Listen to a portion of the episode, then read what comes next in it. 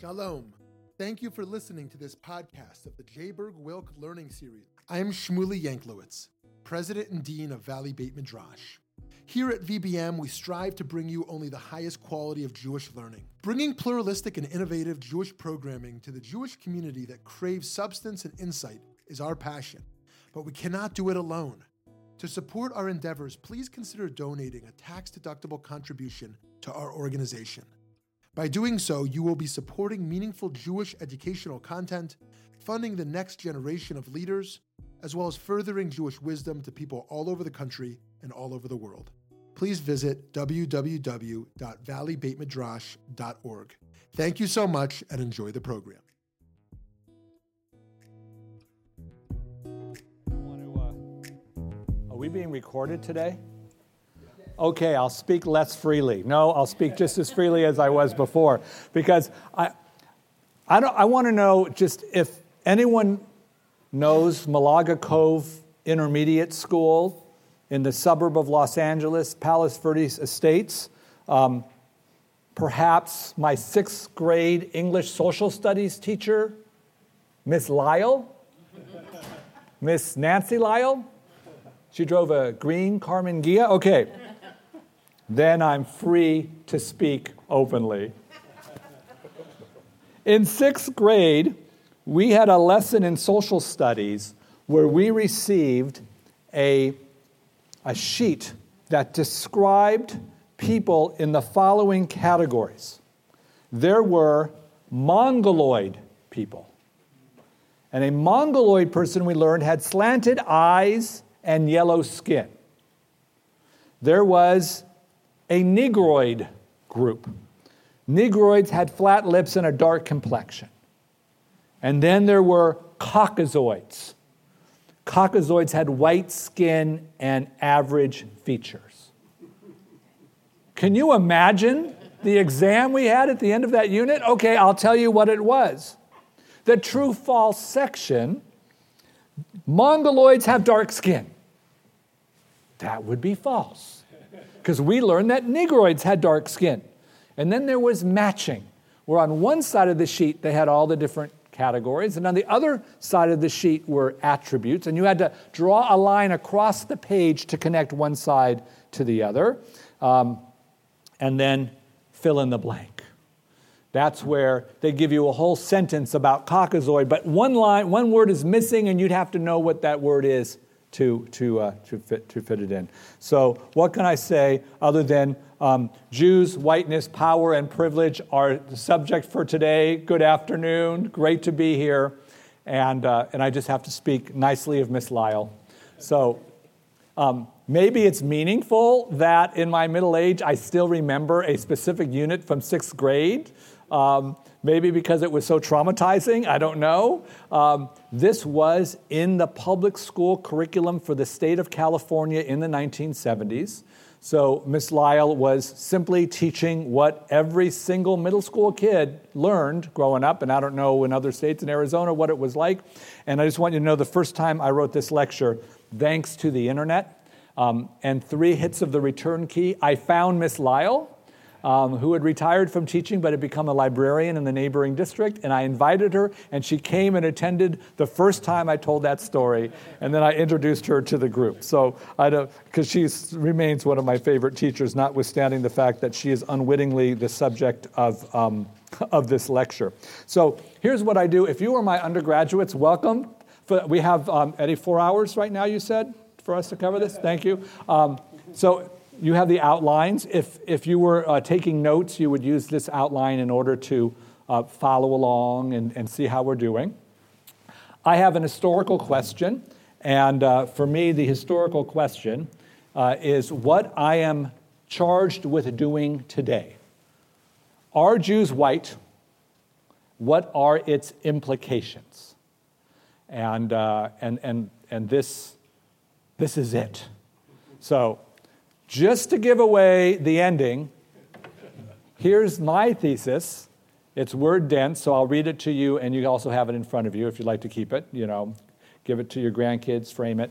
Um, Jews, more than any other American ethno religious group, maintain an ambivalent, if ever changing, relationship to whiteness. Over time, place, and person, its very definition proves contested. Ultimately, Jewish whiteness exposes the dynamics of privilege and the powerful the privilege and the powerful sometimes destructive ways it's played out in American Jewish life. So that that is your lead in to, to where we're heading, where we're heading. All right. This is what I call a rhetorical question. That means I oh, we already have a question. Yes. Well, but it doesn't apply to Jews, just American Jews. Because in Israel you have all the Jews from North Africa and Yemen and Ethiopia. Yeah, thank you. You're already on page six of my lecture. well done. What's your name?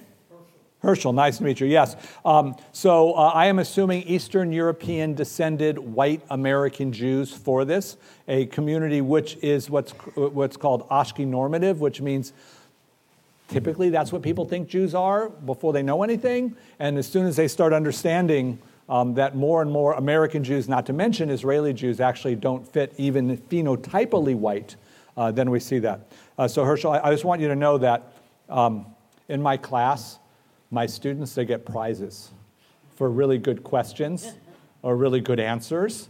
Um, I didn't expect in this group to, to have a prize-worthy comment so early, uh, but you have clearly earned it. So I'm going to put down the mic for a moment so I can get you your prize. Um, I joke with my students that um, with ever rising public school tuition, that when I get my first million dollar paycheck from my university, I'm going to cover their tuition knowing I can make that promise because it's never going to happen. So in the meantime, I have pencils. Not ordinary pencils, genuine Jewish studies themed pencils. And I want all of you to know, because we are, we are of the same generation in this regard, my undergraduates have never used one of these in their entire lives. they don't know what it is, they don't know what to do with it. So uh, I know it's sad. Yeah. So take your pick. You can trade later, but I just need to get on with the lecture. I'm an American Jewish historian, so you just got the preamble to the Constitution.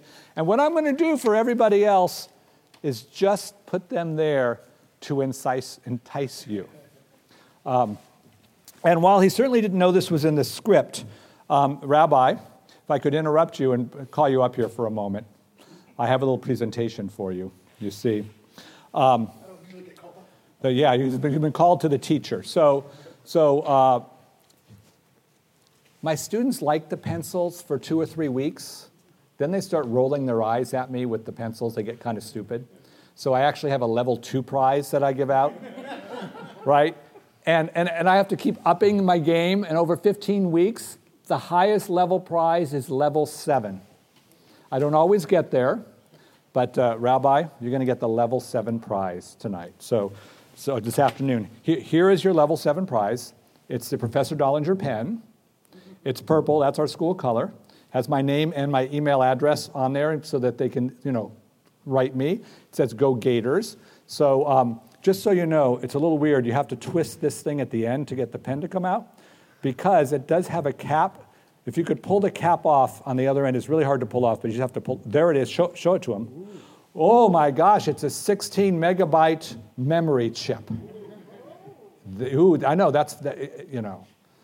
So, Rabbi, I want you to know that uh, you especially uh, have a particularly challenging rabbinate in that, on the one hand, you um, are tradition based in rabbinic text, in halakha, and your understanding of it.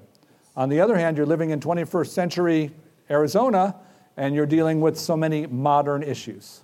How does a rabbi navigate tradition and modernity simultaneously? I want you to know, if I can see that for a second, that more than just a writing implement, this is a metaphor of your professional career. You see? If you are ever feeling tradition bound, use the ink and actually write a letter with a stamp in an envelope. That will take you back in time. And when you're feeling modern, you just flip this out, put it in the side of that computer. You're all digital all the time. This is the modern rabbi. There you go. Thank you. I can assure you my daughter will take possession of this one. all right. So, this is a rhetorical question, which means you don't really answer it. Do you consider Jews white? Uh, and this would be Eastern European Ashkenazi Jews. And it really comes up for most people on affirmative action forms. This is the triggering moment for many Eastern European Ashkenazi descended Jews because it has spaces for lots of different categories, but it doesn't have a space for Jewish. And then at the bottom, it has a box that says other or something, or fill in the blank. So sometimes white Jews click white, and sometimes they protest the whole idea of their racial classification. They check other and they write in Jewish, just so everybody knows. So in our time today, we're going to approach the topic this way. One, we're going to define whiteness. Second, I'll give you a brief overview of Jews and whiteness. Third, we're going to look at the implications that these categories have. Uh, and then for whatever hours we have at the end, I'm happy to take, uh, take Q&A. So uh, let's start with the word sociology. I am a, um, I'm an historian by training. I'm a frustrated sociologist because I love sociology, uh, even though I'm not actually trained in it. So um, sociology has defined whiteness. First of all, any former sociology majors here? She's a retired sociology professor. Oh my goodness. All right. So, and what's your name? Jenny Cronin. Hi, nice to meet you. Good, good to see you collegially. And, I'm a, and if I just screw up your entire discipline, I apologize in advance. I, am doing the best I can as someone who wished they went into sociology. So uh, here's how it goes uh, whiteness would appear to be a biological category phenotype. What color is your skin? It might be a scientific question if you think about it. But actually, sociologists argue that whiteness um, is more about relationship to power than it is the actual color of your skin. So it's difficult in understanding and defining whiteness if we stay on a biological frame. We have to go to a sociological frame. Here's the best way to look at it. Let's say you have 16 great great great grandparents, however many you need to get 16 up there. And let's imagine that 15 of the 16 came from Italy, and the 16th came from Ireland. What are you? You're probably Italian. You probably have an Italian name, Italian culture, Italian religion. Somewhere in there, that 116th Irish maybe had some influence through the generations, but probably not. Let's give the same 15 Italians, but let's now make that 16th African. What are you now? Black. This is in American society what is called the one drop rule. One drop of African blood makes you black even if you're presenting as white or as it's called passing. There are African Americans who can present as white and who can pass and, and be mistaken for white. So, uh, in a certain sense, there are African Americans who are considered too white. And that's usually a political statement against them.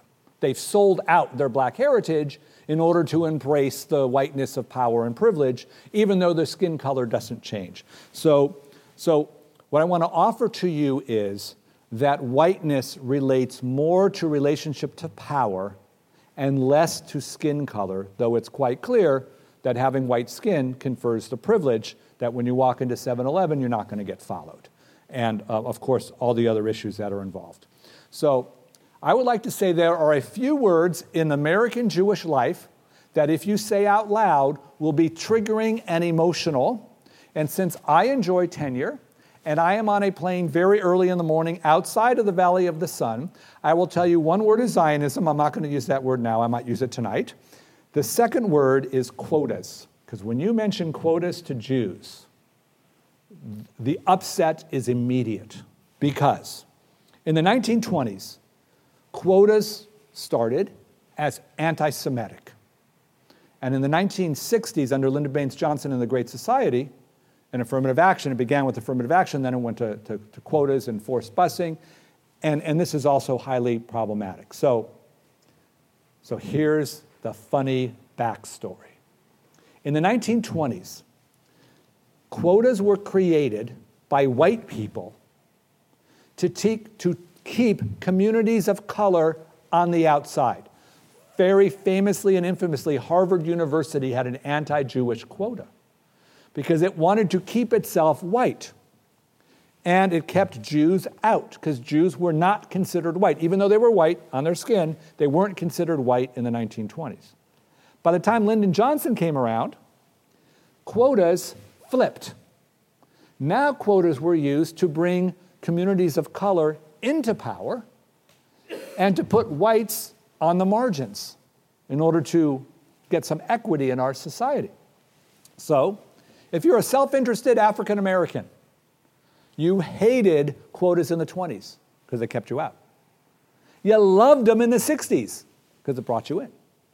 If you're a white Christian, it's the opposite. Jews are the only group in America that hated quotas both times. How is that possible? Something happened to American Jews, white American Jews, between the 1920s and the 1960s. They went from being on the margins, not being white, to being in the center and being white. So um, that's my ultimate argument for Eastern European Jewish whiteness.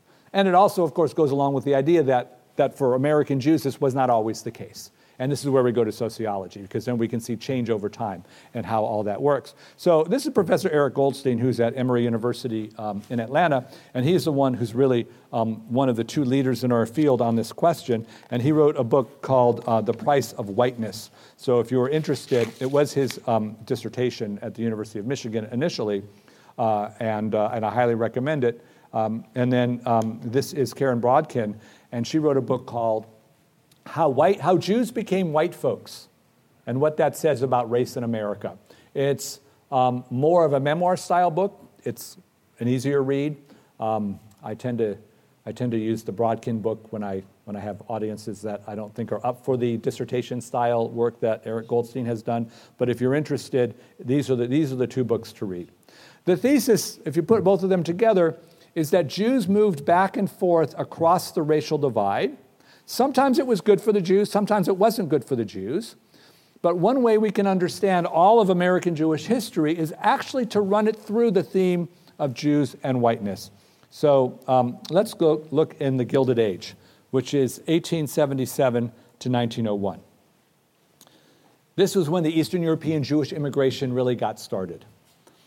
Jews were not considered white in the late 19th century.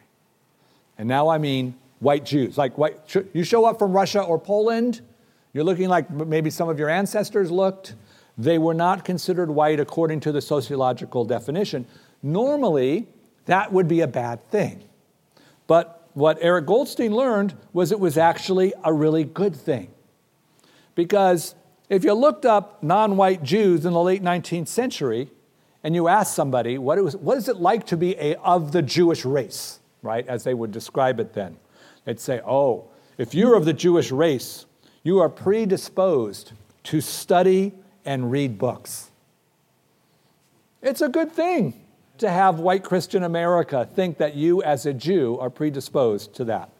Was that the primary difference between the uh,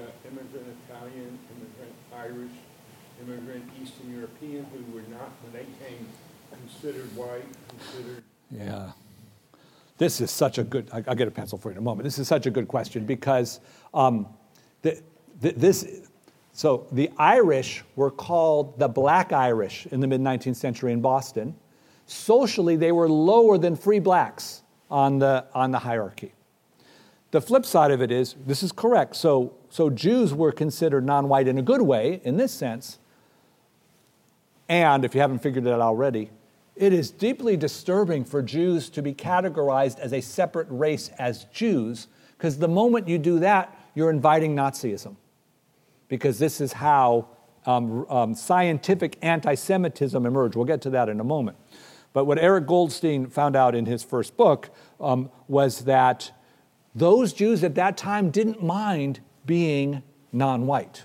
Because when they walked around the street and introduced themselves to their new neighbors in America, they worked hard, they studied hard. There was what was later called the Judeo Christian character. Jews never used the word Judeo Christian. Christians used the word Judeo Christian. and it was good for the Jews to be linked to the majority culture in that religious um, foundation. Um, Jewish men were considered good husbands.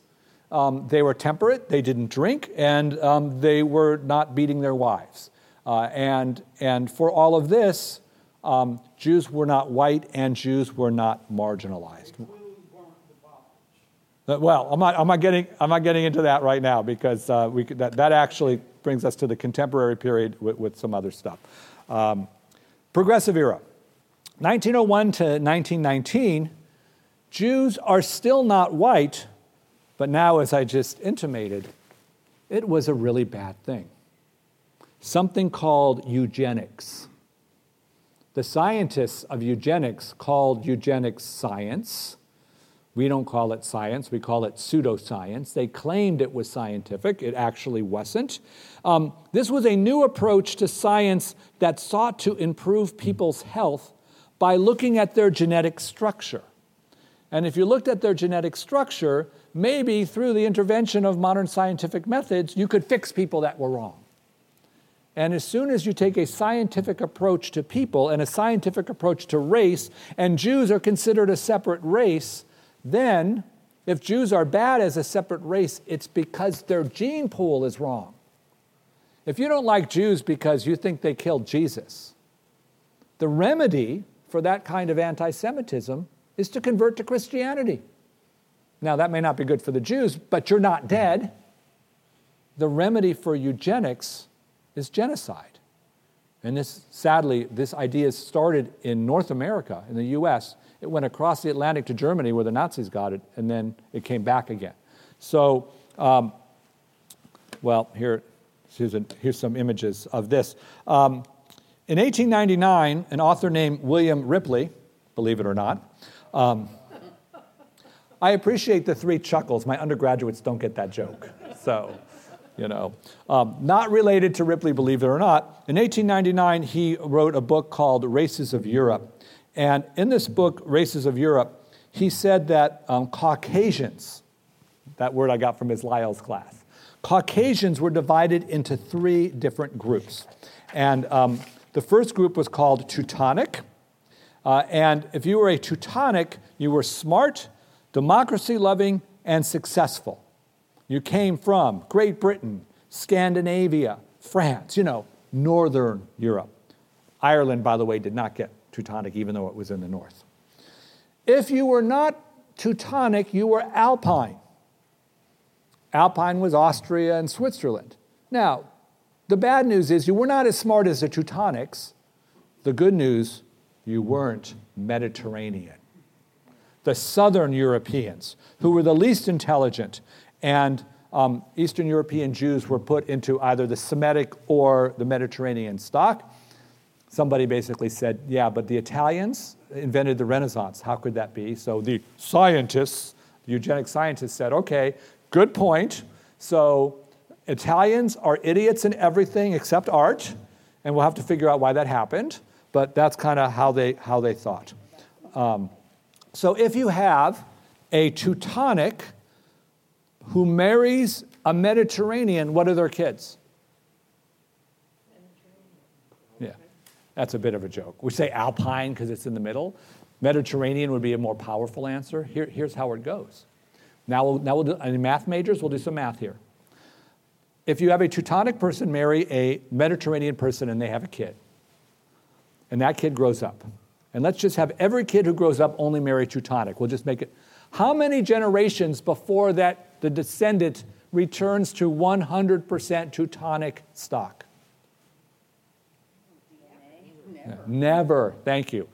you it, it goes in half every time. You can get close to it after a thousand generations, but one single intermarriage with an inferior gene pool forever ruins every descendant. This is what was scary about eugenics and what was scary about Jews not being perceived as white.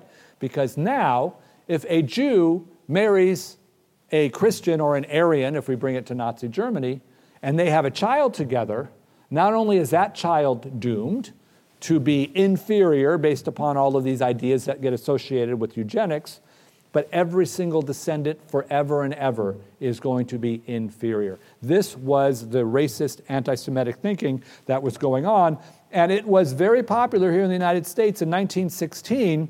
Madison Grant, who was a lawyer, a natural scientist, wrote this book called The Passing of the Great Race. This was required reading at Yale. They did not study this as racism and anti Semitism, they read it as science and truth. And I like book titles that give you the thesis. The passing of the great race, that's what happened when the Eastern European Jews came to America.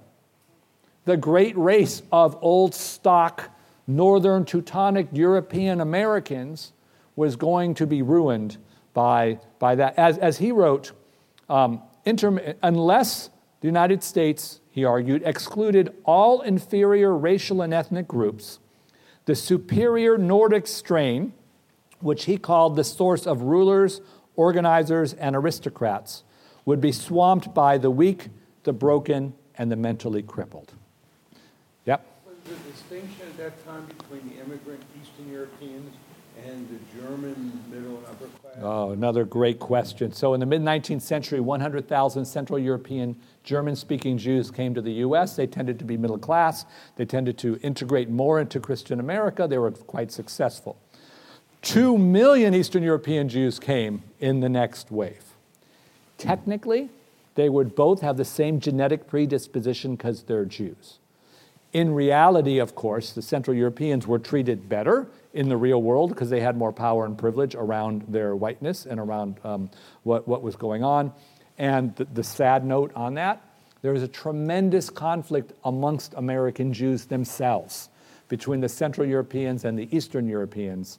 Um, and the shame that the Central Europeans put on many Eastern Europeans because they didn't like that they were poor, religiously traditional, and they thought that this migration would spark um, more anti Semitism. So, yeah. The Nazis dilute that somewhat? That, what is it, 116th or 1 8th?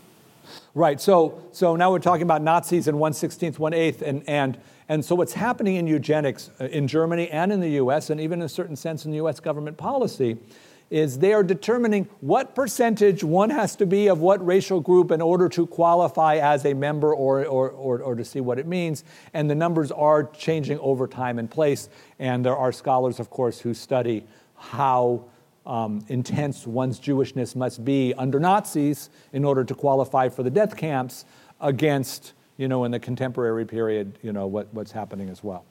Isn't uh, the, the infighting amongst the Jews in uh, the uh, Central Europeans versus the Eastern Europeans kind of similar to what goes on in Israel versus Yeah, right. So there, there, are internecine conflicts in Israel, and there was and still is in the U.S., yes, because we are a diverse people in varieties of different ways and identity categories, and we tend to, uh, to, to, to, to see things sometimes quite differently. This is the KKK of the 1920s. The KKK of the 1920s was reinvented. It was not a continuous organization from Reconstruction. This one was pretty much not violent. That's not to say, I'm not saying that they believed in nonviolence. I'm saying that the KKK of Reconstruction killed people, and this KKK pretty much didn't. I did my first research as a graduate student in Georgia, trying to find any examples of violence from the Georgia Klan of the 20s, and you pretty much only found it if a man cheated on his wife, he'd get beat up. You know, it was kind of a moralistic um, street brawl rather than, than, than genetic. But the, and the motto of the Klan in the 20s was 100% Americanism. This Klan was rooted in eugenics. It's the 100% part. That's where they're buying into this idea that there's a superior gene pool, that's white, and an inferior gene pool, that isn't. And America is about 100% Americans, which would mean no Jews, no blacks, no Catholics, you know, and then you can make the list. So I want you to see that the KKK was rooted in this racist, scientific racism, scientific anti Semitism that put Jews um, on the outside. Uh, it's a gory picture, but it's about the skull experiments of the 1920s. Who's the smartest person? Whoever has the biggest brain. How do you know if they have the biggest brain? Get their skull, open it, drop some marbles. I mean, I'm, no, marbles, that's not scientific enough. Whatever the beads are, whatever you're going to call them in a scientific lab. And we're going to find a fancy word. We're going to call it cranial capacity. That sounds really smart. So whoever has a greater cranial capacity is smarter. So they're going to get four skulls black man, black woman, white man, white woman. They're going to cut off the top, they're going to fill it up, they're going to count the beads to see who's smartest. Guess who won? The white man is the smartest, followed by the white woman, followed by the black man, followed by the black woman. Of course, they self selected the skulls and they forced a few extra beads in when they needed to. This was not a scientific experiment to begin with, and clearly, cranial capacity has nothing to do with your intelligence. And this was taught in the 1920s in the Ivy Leagues. And of course, I would argue that it extended to the 1970s to Malaga Cove Intermediate School, where we were getting these same kinds of racial categories. Hi, this is Shmuly Yanklowitz. I hope you've been enjoying and learning something new from this podcast. If you have a moment, please consider making a contribution at www.valleybeitmidrash.org. Thank you so much, and now back to the learning. In the 1920s, these ideas of eugenics and anti Semitism translated into policy. Um, and here, especially with the, with the rabbi here and with Eddie here and the work on immigration rights and, and the rest of it. When I used to tell this story to my students prior to three years ago, they would gasp when they would learn um, what the United States federal government could do in terms of immigration. And now I give the lecture and they stare at me bored. because in 1921, for the first time in US history, Congress created a quota system for Europe. Now, Chinese had already been excluded and Japanese had been uh, essentially excluded. But in 1921, even white Europeans were excluded. That's, that's how fanatical the federal government was about racial definition. So here's how it worked. It was 1921. The 1920 census had been taken, but it wasn't finished yet because they didn't have computers. So they went back to the 1910 census. And they said, for every three people from a country in the 1910 census, um, uh, uh, I'm sorry, for every 100 people, you get three immigration slots. 100 Italians in 1910, you get three more Italians coming this year. So count up the ethnic national origins of 1910, uh, find out 3% of every nation, and that's your new quota the golden door of the Statue of Liberty closed in 1921. Now, 1921 was an emergency quota act. It happened during the lame duck session. They spent a couple years figuring out what they really wanted to do. They came back to it in 1924.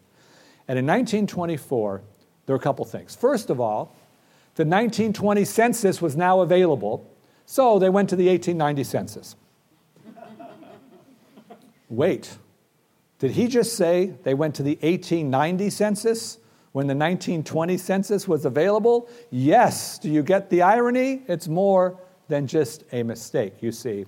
They also realized that 3% quota was too generous, and they dropped it to 2%. 3 to 2%, we can already, see this country is racist and anti Semitic, and it's rooted in these eugenic scientific notions of Jews as not white. All that said, why use the 1890 census instead of the 1920? Lower numbers of, of Jews and other undesirables, right? Um, the Southern Europeans, the Mediterranean, Eastern European. If you wanted 2% of what America looked like in 1890, or 3% of what America looked like in 1920, you're going to go for the first one. So I argue that the 1924 Immigration Act was state sponsored anti Semitism. It was also racism. Uh, and Mexico and Canada. By the way, um, there were two exceptions. Canada was accepted from the 1924 law because of North American goodwill and hospitality. I put up pictures of very white looking Canadians that nobody knows is a Canadian, so people can say, oh, I didn't know he was a Canadian, you know. Um, and Mexico was also given an exception for North American hospitality, but that's not really why.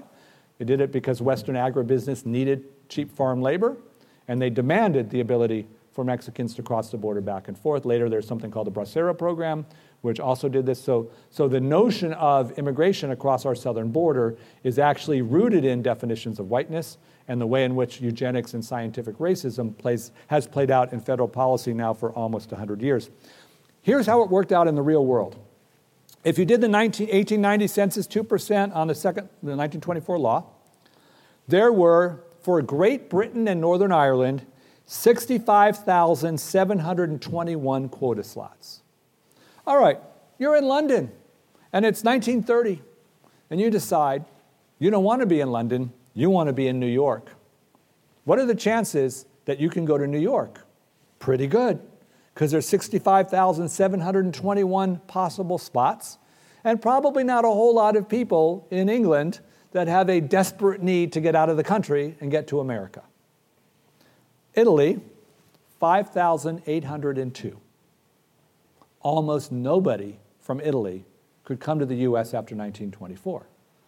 So, effectively, after 1924, the northern Teutonics had free immigration, and the Alpines and Mediterraneans and Semitic and Eastern Europeans effectively none. So, how do Jews become white? According to Karen Brodkin, Jews become white in the 1950s.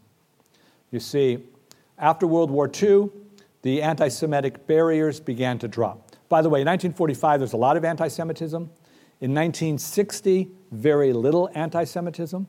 And through the 50s, all the data shows it decreasing, which means Jews could buy homes in neighborhoods that used to have restrictive covenants against Jews. Jews could get into undergraduate and graduate schools, they could get into medical schools. There was a generation of Jewish pharmacists who should have gone to medical school, but because of the quotas, were not permitted, and pharmacy school became an alternative for mostly Jewish men who, who could not get into medical school because of the quotas. Um, vacation spots now opened up to Jews, and um, Jews were now admitted to places that were considered whites only. Yeah. When they passed the law in 24, did they think of in terms of and Mediterranean and so forth, or how did? It's exactly how they were thinking in the books that I used, that I showed, uh, The Passing of the Great Race. The, the, this was standard mainstream reading. These were bestsellers, actually. Yeah, it's a good question. Um, so, so here's some complications of whiteness it's the American dream to have anti Semitism drop, to have a job where you can buy a home in the suburbs to send your kid to a public school where they can grow up with other kids, Jews and non Jews together. And at least when I was raised in the 1970s and I learned the story of my parents and my grandparents, you know, the classic immigrant story from Eastern Europe, this was a great story. And then I went to graduate school. Because it turned out that even though those restrictive housing covenants had dropped Jew, they hadn't dropped blacks. So Jews were moving into all white neighborhoods, all white Christian neighborhoods, but all white neighborhoods. So Jews were becoming part of a racist system, enjoying white supremacy and white privilege, even as their intent was not to be racist, their intent was to live their American dream. And this is now where the category of Jews and whiteness becomes more complicated.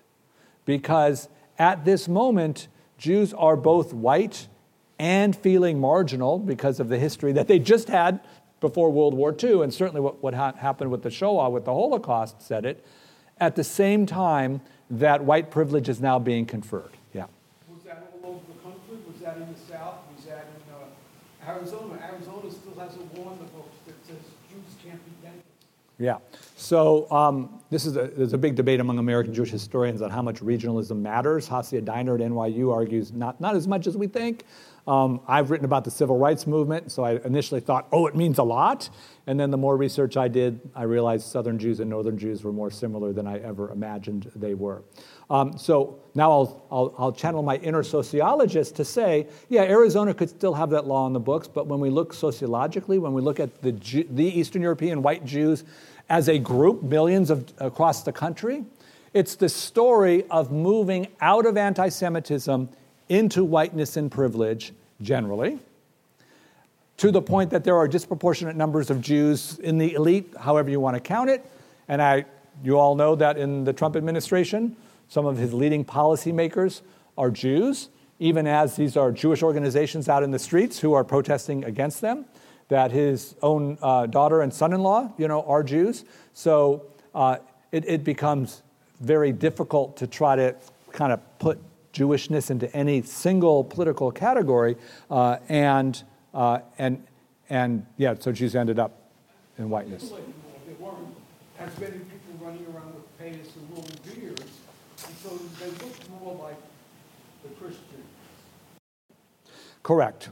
Uh, and, and you mentioned earlier about Chabad. So there, there is a debate going on now in social media that uh, Orthodox Jews who present as tradition bound, you know, Hasidic style dress, do they lose their privilege by putting on that clothes? And sadly, there's stories almost every week in New York City with physical assaults of Orthodox Jews for the clothes they're wearing in, in order to say it.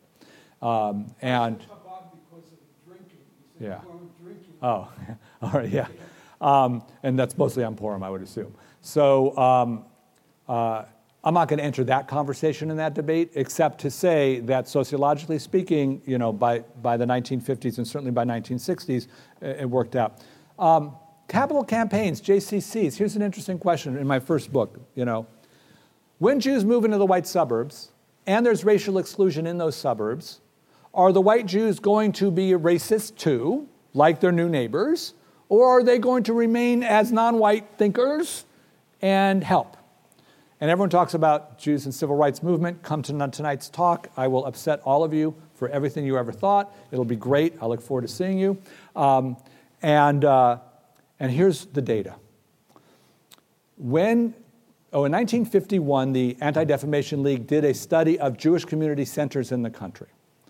And the first question was Do you admit non Jews? Okay, half the JCCs were Jewish only, and I'm just assuming that there were not many Jews of color in 1951. So we don't know if they would have admitted African Americans if they would allow. But half of them did have open membership for everyone. So the ADL looked at the half that would admit non Jews. Half of those were racially exclusive. So in half of America, Jewish organizations replicated Jim Crow segregation, um, even in the North and, and even in their own uh, places. So let's look at Southern Jews as an example. Uh, Southern Jews give us the question what, ma- oh, this is actually related to your earlier question. What mattered most, Jewishness or whiteness? Because if you're a Southern Jew, the civil rights movement was problematic.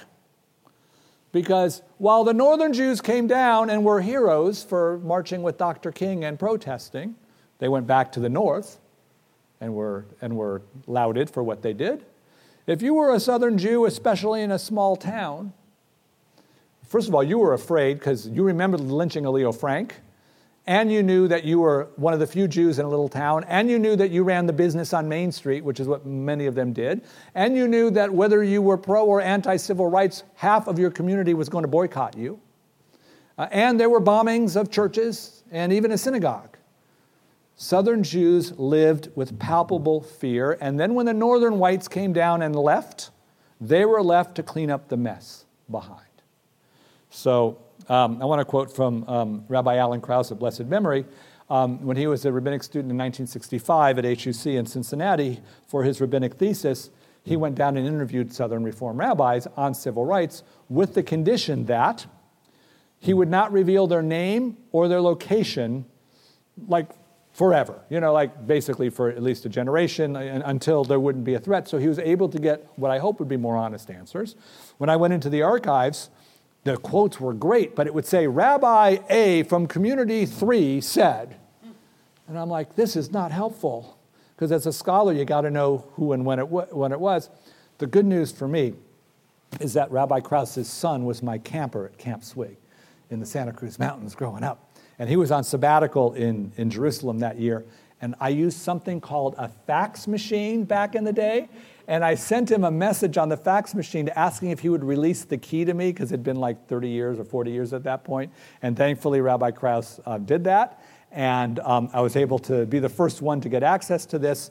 And Rabbi Krause, after he retired, um, wanted to put all this in, and get it published in a book. Um, the, sadly, um, he passed away before the book was published. The good news is his son Steve, my former camper, worked with Mark Bauman in Atlanta, and they finished the book, and it's been published by University of Alabama Press, I believe. And if you're interested, it's got all of it. So here's Milton Grafman from Birmingham, Alabama. My colleagues who have shouted the loudest have not been willing to take Southern pulpits, period. And the main reason is economic. You like this one. Oh, the rabbi just left. They like their fifteen and twenty thousand dollar a year pulpits. if you are truly sincere about your prophetic Judaism, then you would not hesitate to take a pulpit in Gadsden, Alabama for nine thousand dollars a year. This is what a prophet does. But he has not the right to tell someone else to commit economic suicide unless he's willing to make a sacrifice himself. Rabbi Moses Landau of Cleveland, Mississippi, on um, whether he was going to be involved with the civil rights movement?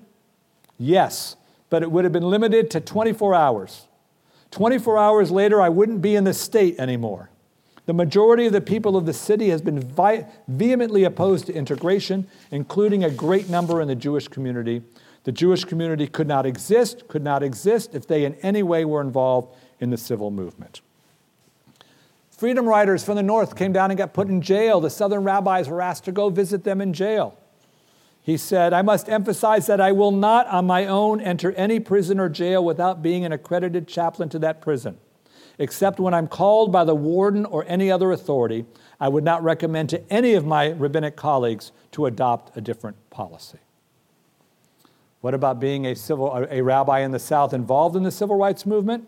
Quote, it is your privilege to be a martyr. There are dozens of vacant pulpits. You can pack yourself up within 24 hours and leave. Can you say the same of about a thousand Jewish families in the state? I am paid by my congregation, and as long as I eat their bread, I shall not do anything that might harm any member of my congregation without their consent. Southern Jews were not living with the same white privilege that Northern Jews were. And the irony here is that it was the privilege of whiteness for Jews in the North that gave them the ability to go in the South and help in the movement. And here I think we see regional difference on what's going on. So here's what Eric Goldstein's thesis was in his book. He said, uh, Northern Jews could only help Dr. King and the civil rights movement after anti Semitism waned in the North, after Jews became white. Only with the privilege of whiteness could they reach across the racial divide. That in the 1910s and 20s and 30s, there was clearly civil rights work all the time, but Jews were nowhere near even thinking about that. And then if we look at Southern Jews' reluctance to enter the movement, they're demonstrating that to be true because they're still vulnerable and they're still at risk. So, this new thinking, this new approach, actually shows that Jewish construction of whiteness the definition of privilege is what actually powers how and when Jews become involved in social justice movements. All right? I have uh, a quiz for you.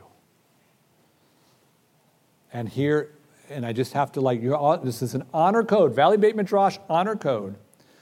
This is also going to be tonight. So if when you come tonight, you cannot, and you get this quote, you have to tell me and go to another group, and you can't you can't give the answer, okay? So I need to know who said this and when. A segregated school system is not merely an unfair system, but it is a wasteful and inefficient system. Nevertheless, we do not believe a federal law to equalize educational opportunity by public subsidy should ever be used as a means to attack segregation. So long as the law guarantees that states having segregated school systems do not discriminate financially against minority children, we believe we should support the bill. What is that argument? What is that argument saying? Separate but equals okay. Separate but equal is okay. Thank you. That's pencil worthy. After class, I'll get you a pencil. Um, and where does separate but equal come in in our history? Brown versus Board of Education for the attorneys in the room, all five of you. Um, 1954, the Brown decision famously says that separate is inherently unequal. Therefore, even if you give equal money to black and white schools, it's still wrong. It's still segregation. So this person said, We do not believe a federal law to equalize educational opportunities should be used to attack segregation, so long as the law uh, guarantees that, that states do not discriminate financially, it's okay. Um, any of our lawyers present know what, what uh, the Brown decision overturned, what case it overturned? Plessy versus Ferguson, 1896. Well done. In the Plessy case, which is actually interstate transportation, the argument was you could have different um, railroad cars for different races as long as you put the same amount of money in each of the railroad cars. First, they never did put the same amount of money in. And second, even if they did, it wouldn't have mattered because racial segregation, by definition, is, un- is unconstitutional. So this is a defense of Plessy, and this is opposition to Brown. Who would have said it? Anyone know anyone who would support Plessy and oppose Brown, who would be in favor of maintaining Jim Crow segregation? Uh, um, It'd have to be between 1896 and 1954. Wallace. George Wallace, thank you. Classic segregationist governor, you know. Yeah. Rabbi Stephen S. Wise. New York Free Synagogue. Okay, so thank you. I have my wow meter and my oh my god meter. Uh, and and, and that, that's, tonight is all wow meter stuff, so, so we're going to bring this one back tonight. Uh, here's, here's the backstory. Um, after World War II, the federal government decided it needed to support public education because of the Cold War. There's no way that we can beat the commies if Mississippi, Alabama, and Louisiana are in charge of education. So the federal government began devoting more and more of the federal budget to support local schools. This is a good thing. It's a Jewish thing, strong public education. So Rabbi Wise went from New York City. By the way, if you don't know, Rabbi Stephen S. Wise was the founder of the Free Synagogue of New York. He was probably the most important rabbi of his generation. He was personal friends with President Franklin D. Roosevelt. He was the first American Jew to learn about the Holocaust, and he told FDR immediately about it, and FDR told Rabbi Wise to hold the information for what turned out to be four months, which he did because he trusted the president. And historians now criticize Rabbi Wise for having trusted FDR because they said he should have gone public immediately. So he is not some obscure rabbi who said a racist thing. That This is, we don't have a pope in Judaism, but if we did, Stephen S. Wise could have been the pope of his generation in terms of the influence um, that he had. So he went, took a train from New York down to D.C., and he sat in a Senate Subcommittee on Education hearing, and he argued in favor of more federal support for public schools. And then when he finished, he got pulled aside by these George Wallace type Southern racist, bigoted senators. And I don't know if they called him boy, but maybe they did. And they said, you know, here's the deal. I know you want money for public schools. We're not going to end Jim Crow segregation. So either we get an amendment to this bill explicitly stating it will do nothing to end Jim Crow, or you never leave committee. This bill will never get to the floor and will never get passed. So if you're Stephen S. Wise, what on earth do you do in that moment? And what he, so you know what he did, right? He made his compromise. He opened by saying a segregated system is not merely an unfair system, but it is wasteful and inefficient. He did that first line to save himself ethically. And then he said, Nevertheless, we do not believe, blah, blah, blah. That's how he navigated the moment.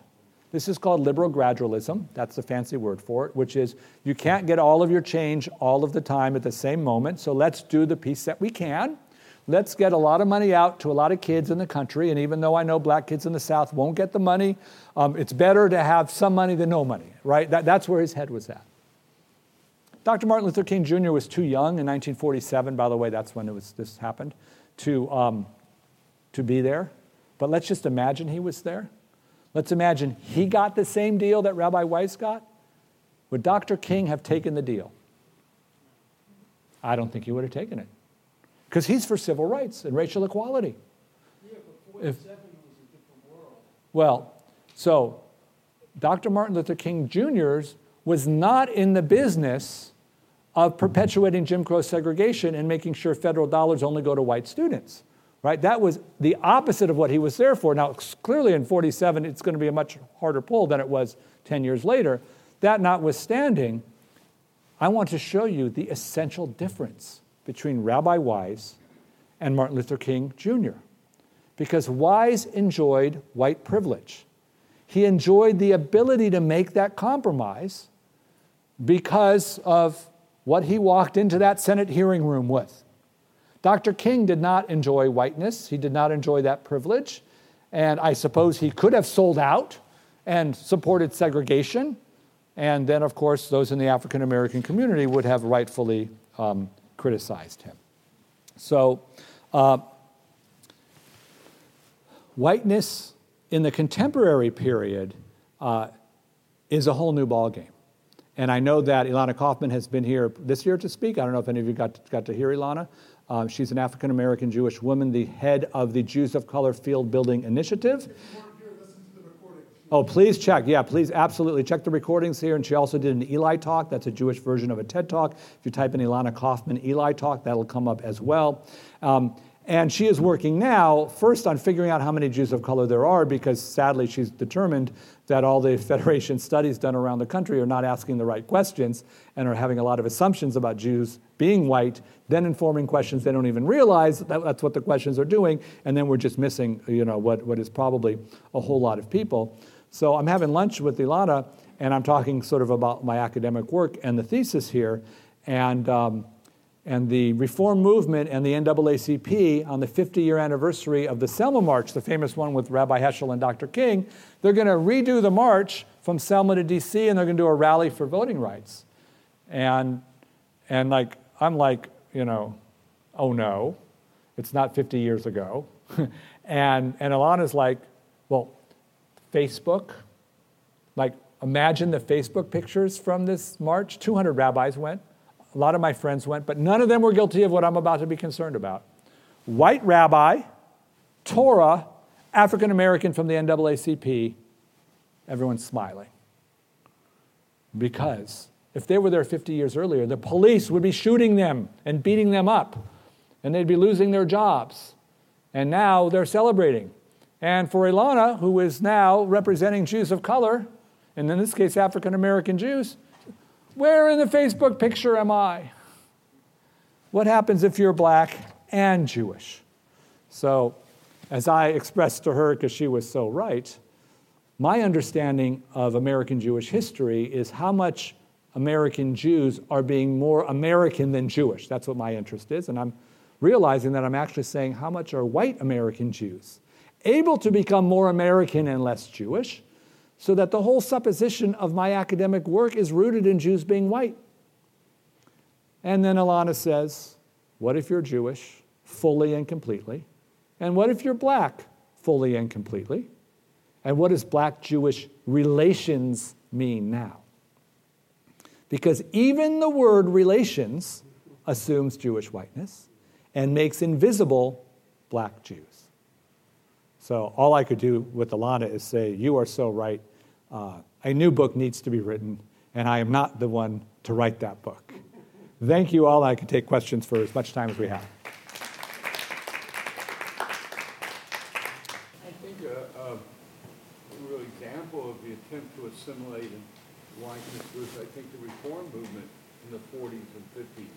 Very much moved towards almost being, might be considered a Jewish Christian sort of service in terms of, uh, of the, earlier than that, but I mean, it, it, you know, in, in this perception, of, and we both grew up in the South, Mhm. and, um, uh, and, and that I think was a real example of, of that attempt to really move in to mainstream.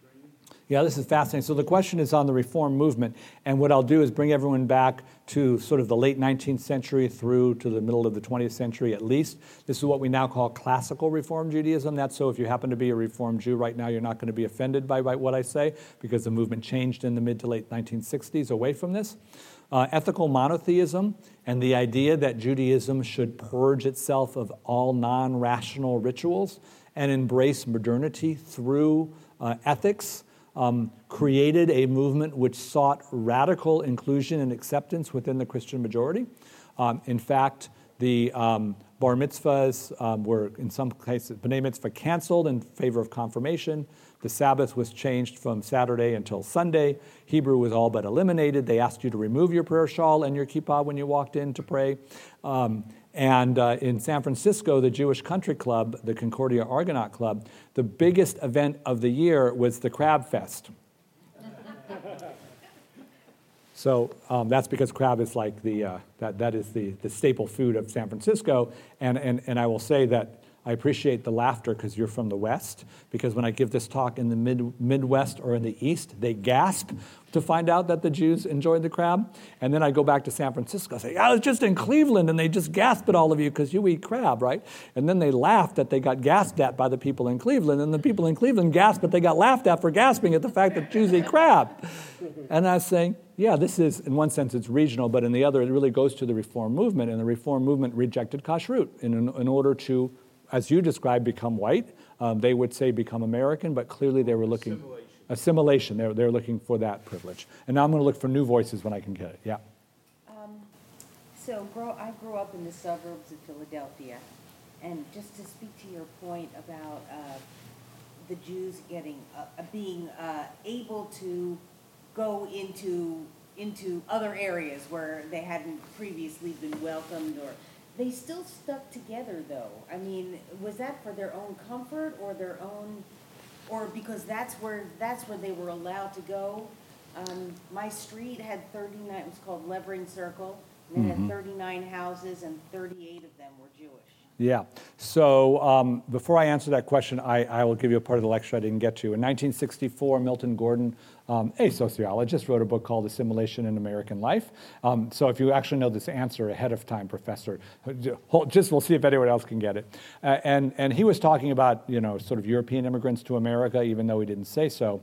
But he devised a seven-step uh, tier for becoming American, which is like, you're a new immigrant, you show up, what's the first thing you do to become American? And then after that, what's the second thing you do? What's the third thing you do? All the way up to the last thing. Like when you do level seven, you are an American. What's level seven? Moving to the suburbs. that, if, if, it was there, it was a little lower. Joining the country club. Uh, social inclusion was, was on the list, but lower than seven. I'll be gendered in my answer. Those Christians may say they love you and accept you, but would they let you marry their daughter?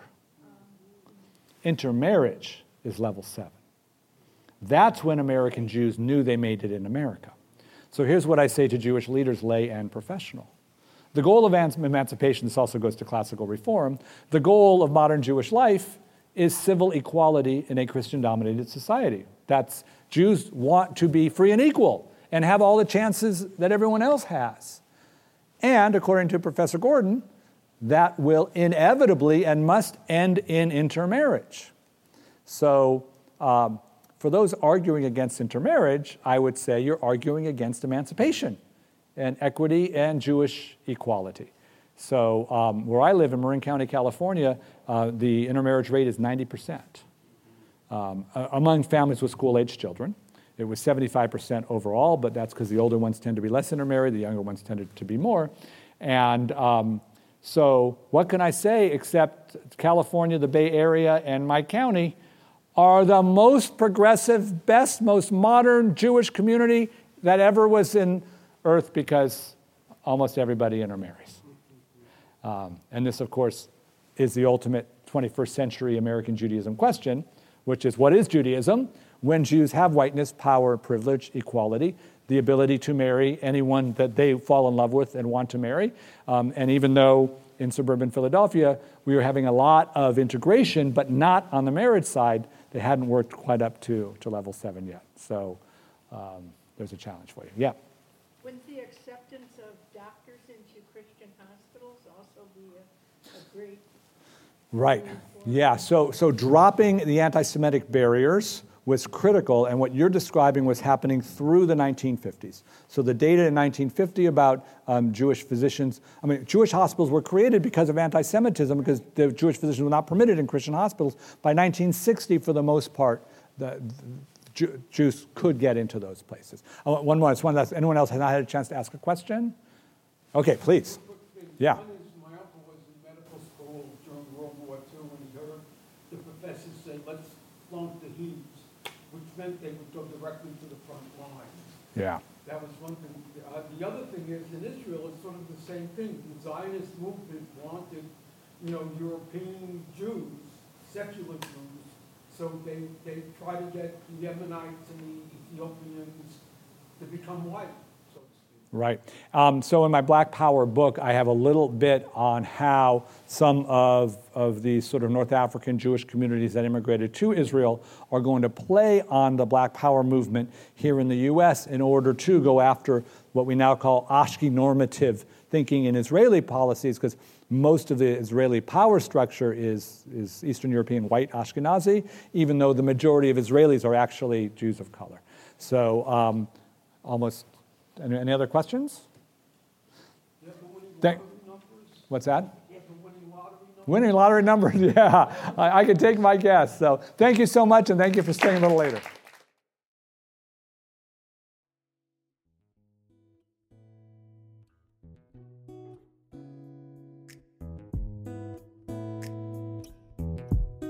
Hi, this is Shmuly Yanklowitz. I hope you enjoyed listening to this fascinating lecture. At VBM, we strive to bring you only the best in Jewish educational programming. To do this, we host a wide variety of events throughout our learning season, including panels, classes, and lectures, like the one you just listened to. Please consider going to www.valleybeitmidrash.org and donating to VBM to support meaningful Jewish education in the greater Phoenix Jewish community, indeed all around the country and the world. Thank you so much for listening.